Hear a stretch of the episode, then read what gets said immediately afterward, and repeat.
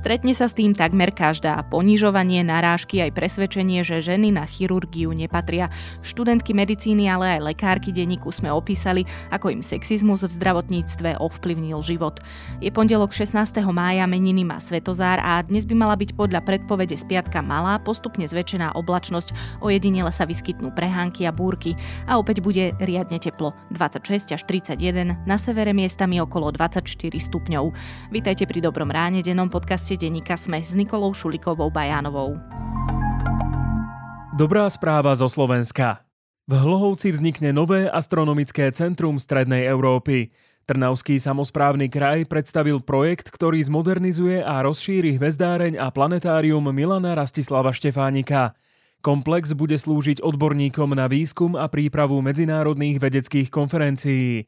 Zároveň bude popularizátorom vedy pre širokú verejnosť. V rámci projektu budú okrem nových pavilónov vesmíru a vedy vybudované aj parkoviská, prírodný amfiteáter a park so zážitkovým chodníkom. A to bola dobrá správa zo Slovenska. Dobré správy pre lepšiu budúcnosť vám prináša Slovenská sporiteľňa. Budúcnosť je vaša. A teraz už krátky prehľad správ. Bývalého ministra vnútra Roberta Kaliňáka, obvineného v kauze Súmrak, prepustil v piatok najvyšší súd z väzby. Senátu Kaliňáka nezistil žiadne dôvody kolúznej väzby, rozhodol o tom jednomyselne. Samotné trestné obvinenie považuje však vo všetkých bodoch, ktoré sa Kaliňákovi kladú za vinu, za dôvodné. Kaliňáka zadržali v stredu dvadsiateho apríla. Obvinený je zo zločinu založenia, zosnovania a podporovania zločineckej skupiny, prečinu zneužívania právomoci verejného činiteľa a tiež ohrozenia daňového tajomstva. Prezidentka Zuzana Čaputová podpísala stavebnú legislatívu Štefana Holého. Úpravu stavebných predpisov napriek podpisu nepovažuje za úplnú a uzavretú. V poslednej fáze legislatívneho procesu však podľa nej došlo k výraznému posunu a k odstráneniu rozporov a možných kolízií s ústavou, na ktoré poukazovala odborná verejnosť aj samosprávy. Medziročná hodnota inflácie vzrástla v apríli na jedenásť celá osem percent z marcových desať celá štyri percent. Je najvyššia od júna roku dvetisíc. Štatistický úrad o tom informoval s tým, že spotrebiteľské ceny rástli už pätnásty mesiac za sebou. K zvýšeniu inflácie prispeli rastúce ceny vo všetkých dvanástich sledovaných výdavkových skupinách domácností. Napríklad pohonné hmoty zdraželi o tretinu. V Kyjeve sa v piatok začal súd s ruským vojakom obvineným zo zabitia šesťdesiatdvaročného civilistu. Ide o prvý takýto proces od začiatku ruskej invázie na Ukrajinu. dvadsaťjedenročný zajatý príslušník tankovej jednotky Vadim Šišimarin čelí obvineniu, že v prvom týždni vojny zabil výstrelom do hlavy muža v dedine Čupachivka na severovýchode krajiny. Viac správ nájdete na sme bodka es ká.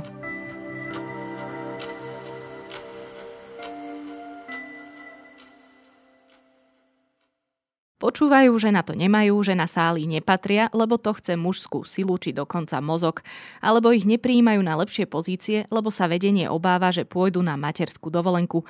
Cesta ženy k povolaniu chirurgičky vie byť poznačená sexizmom, diskrimináciou, odhováraním, ale aj obťažovaním. Následkom je, že v našom zdravotníctve máme napriek veľkému záujmu žien o medicínu nepomerne málo tých, ktoré pracujú ako chirurgičky. S medičkami a lekárkami sa rozprávala reportérka denníka Sme Michaela Žureková, s ktorou sa teraz o sexizme a obťažovaní v zdravotníctve porozprávam ja.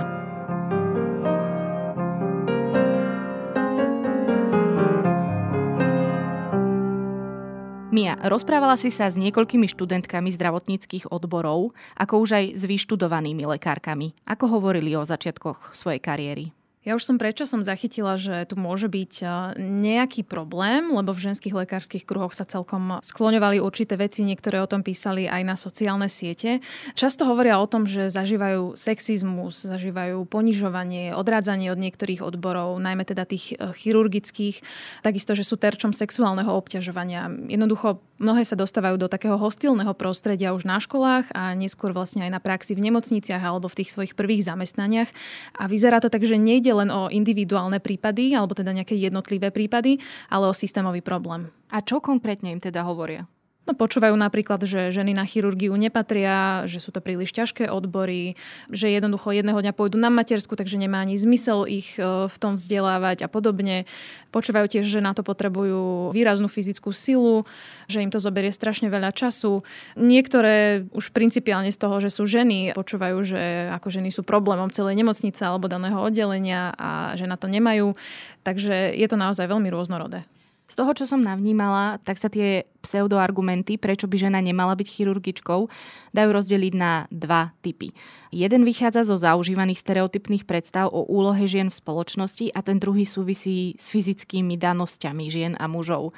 Pochopila som to správne, hej? Áno, ale obe tie výhrady veľmi súvisia a obe sú v podstate sexistické, teda diskriminačné. Buď teda mladé medičky počúvajú, že, ako som spomínala, tú výraznú fyzickú silu, aby chirurgiu zvládli, čo však v mnohých prípadoch nie je pravda. A potvrdzujú to nielen mužskí chirurgovia alebo lekári z príbuzných odborov, ale aj samotné ženy chirurgičky, ktoré tú prácu zvládajú a robia ju bez ohľadu na tieto názory. A je tu potom aj argument, ktorý sa týka toho, že chirurgia je náročný odbor aj časovo a oni pôjdu určite raz na matersku, takže nemá cenu, aby sa do tej chirurgie púšťali, prípadne, aby ich ako chirurgičky príjmali do zamestnania. Takže vlastne, ak chce žena byť raz matkou, diskriminujú to z jej profesie, čo je podľa mňa nepripustné. A mužom, ktorí chcú byť otcami, sa toto bežne nedieje. A ak teda opomenieme ten pseudoargument materskou, tak často potom sa stretávajú aj s čisto mizogynnými názormi a a priori odmietaním žien v medicíne ako takej, čo by som sa teda nebala nazvať typicky patriarchálnym zmýšľaním a prístupom. Neurochirurg Juraj Šteňo, s ktorým si sa tiež rozprávala, má prevažne kritický názor, alebo teda má, pre, má kritické názory voči takejto diskriminácii a sexizmu, ale aj on pripúšťa možnosť prípadov, kedy je výhodnejšie, aby operoval muž. O čom teda hovorí? On v prvom rade hovorí, že v tom obmedzovaní lekárok na sale nie je žiadne rácio, lebo dnes už existujú rôzne prístroje a nástroje a, a technika, ktoré im umožnia robiť aj nejaké náročnejšie výkony alebo operácie. Ale tie prípady, na ktoré sa pýtaš a ktoré on spomína, súvisia hlavne s fyzickou výdržou. On spomínal napríklad operáciu, ktorú on ako neurochirurg v minulosti musel robiť dokonca na dvakrát, pričom prvá časť trvala jedenásť a pol hodiny a druhá osem hodín a vlastne celý čas musel byť na tej sále. Takže ak by niektoré výkony trvali napríklad takto neprimerane dlho, niektoré ženy by podľa neho nemuseli byť dostatočne fyzicky zdatné alebo vytrvalé, mohlo by to byť pre ne naozaj veľmi náročné. Ale aj toto všetko on komentovalo so slovami, že ak by to mal byť dôvod, tak naozaj len možno. Čiže presne ako si povedala, on sa ohradzuje voči takým názorom, že ženy by takéto operácie alebo celkovo tie chirurgické odbory nemali zvládať. A ja ešte doplním, že vlastne v tvojom článku som čítala, že ženám sa aj hovorí, že keď uvidia krv, tak odpadnú. Ako toto môže niekto povedať? Je to veľmi zvláštne vzhľadom na to, že tak v medicíne s tou krvou asi prichádzajú lekárky a lekári do kontaktu často a jednoducho štatistiky ukazujú, že žien v lekárskych stavoch tu máme viac, takže je, ja, to, ja je poznám, to zvláštny argument. A ja poznám mužov, ktorí odpadávajú tiež, keď vidia krv, takže myslím si, že toto je veľmi individuálne a nemá to nič s pohlavím. Pripisovať to akože nejaké ženské slabosti je podľa mňa hlúposť. Jasné. No a ešte ďalší fascinujúci prípad je Márie Žembery, ktorá pracuje na kardiochirurgii v Bratislavskom národnom ústave srdcovo-cievnych chorôb. Jej ambíciu byť kardiochirurgičkou vysmiala dokonca bývalá riaditeľka univerzitnej nemocnice. Prečo? Povedala je, že by sa vraj veľmi pobavila, keby ju niekto na kardiochirurgiu vzal, lebo vraj neexistuje, aby tam ženu prijali a že o tom už naozaj dlhé roky nepočula. A to presne ukazuje akoby ten problém, že mnohé pracoviská uprednostňujú mužov pred ženami, ak ich majú prijať do zamestnania. A to práve preto, že sa boja, že žena im odíde na tú matersku. Lenže opäť sme pri diskriminácii, ktorá je proti zákona. Pretože zo zákona by sa vlastne budúci potenciálny zamestnávateľ ani nemal pýtať, nesmie sa to pýtať na tých pohovoroch, či žena plánuje deti, či má nejaké deti. Už vôbec nie otázky, ktoré moje respondentky niektoré dostávali, že či berú antikoncepciu, či majú nejaký vážny vzťah. Takže toto je naozaj nepripustné. Tu sa pristavím, lebo viackrát ma dojali práve tieto momenty, keď sa argumentovalo materskou dovolenkou. A to je, ako keby sme sa len včera všetci dozvedeli, že ženy rodia a že teda chodia aj na materskú dovolenku a ako keby to bol naozaj že úplne nový problém a nikdy tu neprebehla diskusia o tom, ako tento problém s diskrimináciou riešiť. To myslím, že je problém, nie samotné ženy na materskej dovolenke. Čiže ako je vôbec možné, že v roku dvetisícdvadsaťdva toto ešte stále nemáme vyriešené a že sa všetci tvária, ako keby ten problém bol aj neriešiteľný? Môžeme inak povedať, že ak by sa tento argument, že žena pôjde na matersku, používal pri každom odbore a nie len pri chirurgii, tak vlastne tu nemáme žiadne lekárky, nie? A pritom inde sa to teda až tak často nepoužíva. Chirurgia je jednoducho dlhé roky pánsky klub a zdá sa, že je náročná, aby sa to teraz odrazu z noci do rána zmenilo, keď sú na vysokých miestach stále ľudia z tzv. Starej školy alebo z tej staršej generácie. A práve oni boli dlho roky zvyknutí na to, že ženy sú naozaj maximálne tak zdravotné sestry. A faktom zostáva, že tých žien je na chirurgii stále málo, tak na ne nie sú veľmi zvyknutí. Ale keď hovoríme o tej materskej, tak pritom nie každá žena chce ísť na matersku, to je jedna vec. A druhá vec je, že namiesto toho, aby sme ženy vynímali z nejakých profesí, by sme sa práve že mali snažiť spoločnosti urobiť všetko preto, aby sme im zladenie materskej a práce uľahčili. A keď už teda sa rozprávame o tých možných riešeniach, tak hovoriť môžeme napríklad o skrátených úväzkoch, ktoré u nás nie sú úplne bežné. Ale z tých rozhovorov, ktoré som so ženami mala, vyplynulo, že mnohé by to naozaj prijali a vedeli by tak oveľa lepšie zladiť tú rodičovskú rolu a aj tú svoju profesionálnu rolu. A takisto si myslím, že dôležité je začať klásť väčšiu zodpovednosť na otcov, aby častejšie napríklad chodili na rodičovskú dovolenku, prípadne aby bol väčší zvyk, keď dieťa ochorie, tak nepôjde na očiarku automaticky žena, ale že sa bude rátať s tým, že aj otec môže ísť na očiarku. Takže myslím si, že to chce trošku aj takú zmenu myslenia v našej spoločnosti. No a ešte jedna rovina. Predpokladám, že ide o mimoriadne súťaživé prostredie, kde sa študenti a študentky ani len nehrajú na nejakú kolegiálnosť. A napríklad, ak študentke, čo bol tiež často prípad, ktorý si spomínala a popísala vo svojich textoch, čiže ak študentke povie pedagóg, že na sálu nejde, lebo by tam len zavadzala a miesto nej tam vezme mladšieho študenta, tak ten sa jej, predpokladám, nezastane. Ale veď tam sú aj iní, keď to tak poviem, dospelí ľudia, iní pedagógovia a pedagogičky. Toto sa jednoducho nedeje? Neviem sa k tomu úplne vyjadriť. Ani by som netvrdila nejako tak plošne, že, že nikto sa nikdy nikoho nezastal. Čo si skôr predstavujem z tých výpovedí, ako mi to vyplynulo, že niekedy sa to možno prejde len nejakým takým, že smiechom, že to bol akože žart, alebo tichom, lebo je pravda, že mnohí sa aj boja ozvať, takže hoci tá kolegiálnosť by tam nejaká bola, aj tá empatia voči tým svojim spolužiačkam, tak um, ten strach preváži, pretože sa to môže tomu dotyčnému študentovi alebo študentke vypomstiť neskôr. A niektoré situácie, keď respondentky napríklad nemohli asistovať na tých sálach, sa diali skôr tak nejako skryto a pomimo, napríklad tým spôsobom, že ich jednoducho tí vyučujúci nezapísali na, na zoznam asistujúcich študentov a študentiek a náhodou tam zapísali ich mužských spolužiakov, dokonca niekedy z nižších ročníkov, čo znamenalo, že mali aj menej skúseností. Ale treba podľa mňa tiež povedať, že nie všetci pedagógovia zastávajú takéto postoje a viaceré moje respondentky mali aj dobré skúsenosti. No takisto závisí to od pracoviska, závisí to od konkrétneho človeka nadriadeného.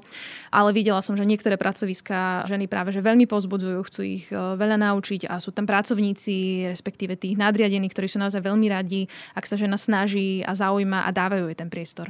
Čo by ale teda mal byť štandard a nemali by sme z toho búchať šampanské. Hej? Určite áno. No a jedna z tvojich respondentiek, a ty si to už vlastne tiež naznačila, hovorí, že autori poznámok vyrastali vo svete, kde boli ženy na najvyš sestry. Je to tým pádom čisto generačný problém? Čisto generačný asi nie. Jedna z ďalších respondentiek mi zase hovorila, že takéto názory počula aj od mladších lekárov, ktorí len pred pár rokmi vyšli zo školy. Dokonca jeden z nich bol jej známy, alebo teda kamarát, takže o to šokujúcejšie to pre ňu bolo. Ja by som povedala, že medicína je skrátka prestížna a aj tie samotné chirurgické smery sú veľmi lukratívne smery. Človek musí veľa obetovať, tak má jednoducho pocit, že si zaslúži ten vplyv a dobré postavenie. A nechcem generalizovať, ale toto je niekedy ešte, že nám v spoločnosti upierané a až tak im to nechceme priznávať, práve to postavenie a ten vplyv. Do toho všetkého tu máme ešte aj sexuálne obťažovanie, o ktorom ale treba povedať, že nie je len výsadou zdravotníctva a štúdia medicíny. S ním to vyzerá ako? Tak ako hoci kde inde, keďže vieme, že sexuálne obťažovanie je bohužiaľ rozšírené naozaj v mnohých oblastiach našej spoločnosti. Takže hovoríme o nevhodných či oplzlých poznámkach, letmých a akože nenápadných dotykoch, sexuálne ladených vtipoch, ale takisto sú to aj nejaké také ťažšie prípady sexuálneho vydierania. Napríklad, že pedagóg nedá študentke skúšku, ak s ním nepôjde na večeru alebo sa s ním nevyspí a podobne. Nehovorím, že tieto najťažšie prípady sú extrémne rozšírené, ale dejú sa. Tie moje respondentky mi o nich rozprávali. Prípadne sa to celé tak akoby točí okolo toho, že si radia, na ktorého pedagóga si dať pozor a radšej s ním napríklad neostávať o samote v kabinete a tak podobne. Mm. Takže má to naozaj veľmi, veľmi rôzne prejavy a myslím si, že nič nové nepovieme a podobné sú aj v mnohých iných profesiách. Čo na to obťažovanie, ale aj sexizmus v chirurgii hovoria školy a nemocnice? Nevedia spraviť viac alebo nechcú spraviť viac? Oslovovala som všetky lekárske fakulty a čo ma prekvapilo, ani jedna sa vraj nestretla so sťažnosťou zo strany študentiek či študentov ohľadom sexuálneho obťažovania. Čo je taký smutný paradox, pretože slovenský výskum o výskyte sexuálneho obťažovania na vysokých školách, ktorý robila Veronika Válkovičová s kolektívom v uplynulých, myslím, dvoch rokoch, ukazuje, že vlastne to sexuálne obťažovanie je dosť rozšírené. Keď však univerzity nemajú sťažnosti, tak môžu mať dojem, že sa niečo také nedieje alebo že to nie je až také vážne a tak teda dávajú od toho ruky preč. Často je problém to, že nemajú ani nastavené konkrétne a efektívne mechanizmy, ako s takými prípadmi naložiť. A to je potom práve ďalší problém, že študentky a študenti ani nevedia, na koho sa obrátiť, či by sa im to nahlásenie nevypomstilo, ako by sa to vôbec riešilo. Ale čo je podľa mňa veľmi dobrý znak, tak po vydaní týchto článkov som dostala viacero reakcií a jedna z nich bola aj zo strany Univerzity Komenského v Bratislave. Informovali ma, že u nich vznikla pracovná skupina, ktorá pracuje na pláne rodovej rovnosti a chcú podniknúť aj niektoré reálne kroky, vďaka ktorým sa študentky a študenti môžu cítiť na univerzite bezpečnejšie a budú mať istotu, že škola im v prípade nevhodného správania, hlavne zo strany hierarchicky vyššie postavených osôb, naozaj pomôže. A ešte teda, čo sa týka nemocníc, lebo aj tam sú takéto prejavy bohužiaľ prítomné, takisto oslovené nemocnice takéto sťažnosti nemali. A hoci vieme, že tieto veci sa na ich pôde dejú, čo dokladujú práve moje respondentky, tak zdá sa, že je to stále akýmsi verejným tajomstvom, ktoré sa jednoducho nerieši. Tam ma zaujala napríklad pri tých univerzitách jedna vec, že neviem teraz presne, ktorá zo škôl to bola, ale oni hovorili, že veď oni napríklad dávajú študentom aj dotazníky, nech sa vyjadria.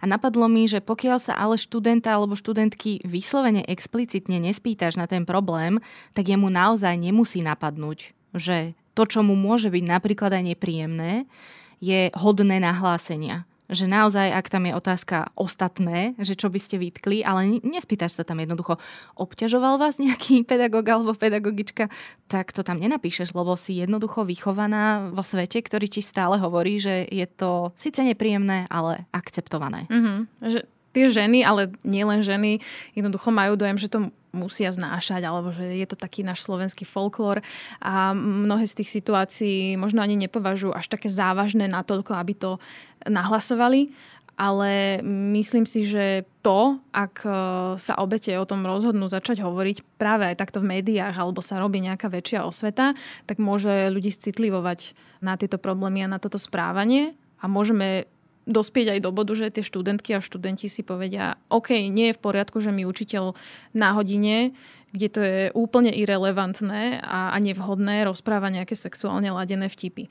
A že sa pôjde sťažovať už na to a nie až na moment, keď bude niekým sexuálne vydieraný, že nedostane proste skúšku, lebo sa s niekým nevyspí alebo niečo podobné. Takže toto je akoby problém, ale zároveň si myslím, že tie samotné fakulty a univerzity by mali do toho vstupovať aj preventívne, pretože zo zákona je to ich povinnosť a práve tou osvetou, práve tým, keď dajú najavo študentom a študentkám, že sa majú na koho obrátiť, že sú na to nastavené mechanizmy, ako sa to bude riešiť a že to vôbec považujú za relevantný problém, tak si myslím, že to bude dobrý signál, aby sa začalo niečo na tých školách meniť. A zároveň to bude klásť menšiu váhu zodpovednosti práve na ľudí, ktorým sa to deje a ktorí sa boja ozvať sa, lebo očakávajú konsekvencie. Presne tak. V podstate antidiskriminačný zákon hovorí o tom, že tieto inštitúcie sú povinné tie situácie riešiť. Či už hovoríme o nejakých pracoviskách, ale práve či už hovoríme aj o tých, o tých školách alebo aj samotných nemocniciach. Takže je to ich povinnosť a tá zodpovednosť by mala byť práve na nich. Okrem tých jednotlivých osobných následkov, to má samozrejme aj nejaké spoločenské následky. Aké to sú? Začala by som ešte možno tými individuálnymi následkami. Rozprávame sa o tom, že ženy sú odrádzané od odborov, ktoré by chceli robiť. Toto je podľa mňa veľký problém z hľadiska ich kariéry. Je to pre ne diskriminácia na pracovnom trhu, vytvára to pre ne rozličné komplikácie.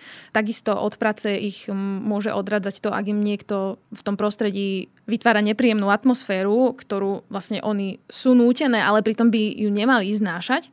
Ďalej môžeme hovoriť o dopadoch na štúdium, ktoré im môže byť znepríjemňované. Jedna z mojich respondentiek, ktorá zažila už v prvom a druhom ročníku na medicíne naozaj vážne sexuálne obťažovanie, hovorila, že to poznačilo zvyšok jej štúdia, šesť rokov na vysokej škole s nepríjemnými pocitmi toho, že chce odtiaľ odísť preč. Ako to si myslím, že to nie je žiadna sranda. A na medicínu chodia ľudia, ktorí to naozaj väčšinou asi chcú doštudovať. Nechodia tam preto, lebo nemali čo iné robiť. Presne tak a, a predstavme si, že ten človek naozaj si ide za svojou vysnívanou kariérou a jednoducho celé roky to tak nejako pretrpí. Takže sú tam potom aj, myslím si, že dosť závažné psychické dopady, takisto dopady na sebavedomie, sebadôveru, sebahodnotu.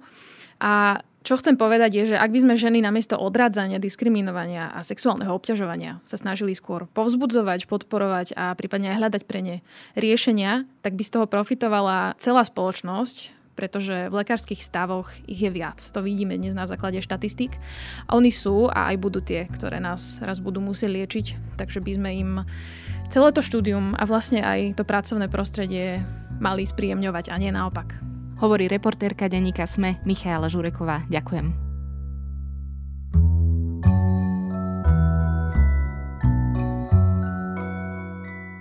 V prvom rade odporúčam, aby ste si sériu textov od Mie Žurekovej prečítali aj vy.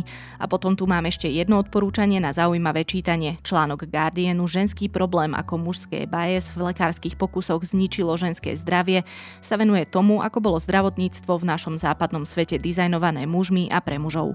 Link hľadajte v texte k dnešnej epizóde alebo v našom podcastovom klube na Facebooku. Na dnes je to všetko, počúvali ste Dobré ráno. Moje meno je Nikola Šuliková-Bajanová a prajem vám ešte pekný deň.